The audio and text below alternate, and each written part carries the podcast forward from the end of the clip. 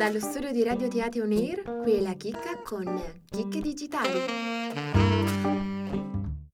A dispetto dell'enorme massa di notizie a cui si può accedere online, la nostra epoca rischia di caratterizzarsi come l'era della disinformazione. Ormai qualsiasi tema è a portata di smartphone, economia, politica e salute Chiunque può creare e diffondere contenuti in rete, basta un semplice clic. L'assenza di qualsiasi intermediazione nell'accesso alle informazioni facilita la diffusione incontrollata delle fake news. Informazioni false create ad arte, ma verosimili, che in rete diventano virali. Ricorderete le fake news nate durante la pandemia? Mangiare peperoncino, fare carcarismi con la candeggina, utilizzare oli essenziali per prevenire l'infezione e poi quelle sul vaccino. Ma cosa accade alle informazioni false una volta che entrano nel circuito della rete? Per orientarsi nella complessità del mondo reale e virtuale ed elaborare l'enorme quantità di informazioni che riceve, la mente umana ricorre sempre più spesso a processi di semplificazione, in grado di restituire un'interpretazione coerente della realtà. In proposito, recenti studi scientifici hanno messo in luce la sfera emozionale della disinformazione, identificando i processi cognitivi che rendono gli individui più inclini all'influenza dei contenuti fake. Scopriamo quali sono. Con la diffusione dei social media ci si aspettava che avendo accesso a molte più informazioni le persone si sarebbero aperte a nuove prospettive, ma gli studi condotti finora ci dicono l'opposto. Di fronte a molteplici fonti di informazioni, ognuno cerca quella più vicina alla propria visione del mondo.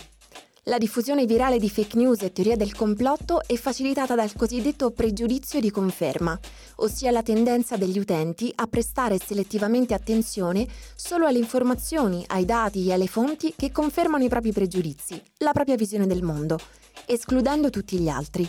E attenzione, pensare di poter superare questo pregiudizio sarebbe un po' ingenuo, perché cadiamo tutti in questa trappola. Ma pensandoci bene, siamo davvero liberi di informarci? In rete la nostra esposizione alle informazioni è sempre più personalizzata e raffinata in base ai nostri interessi e anche la nostra partecipazione ai gruppi. Questo ci porta a rinchiuderci sempre di più in una bolla narrativa, la cosiddetta echo chamber, una camera d'eco, una sorta di nicchia in cui condividiamo opinioni e informazioni solo con persone che la pensano come noi, un vero e proprio mondo virtuale tagliato su misura per noi. E dulcis in fundo, questo porta alla polarizzazione delle posizioni, cioè alla creazione di gruppi di persone simili, molto coesi al loro interno, ma poco inclini ad interagire con gruppi con visioni differenti. La polarizzazione colpisce temi che più riescono a dividere l'opinione pubblica. Pensate ai vaccini. Più gli argomenti sono radicali, più si prestano al fiorire di notizie non verificate.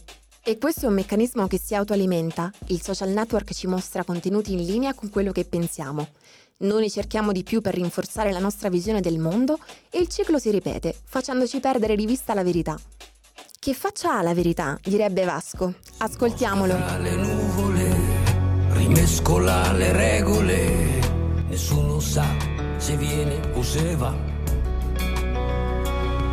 Non mette in mostra i muscoli non crede negli oroscopi, non guarda film già visti lei, non ama la pubblicità.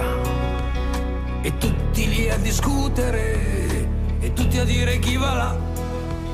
Si chiede la parola d'ordine, dov'è, come si veste, quanto costa,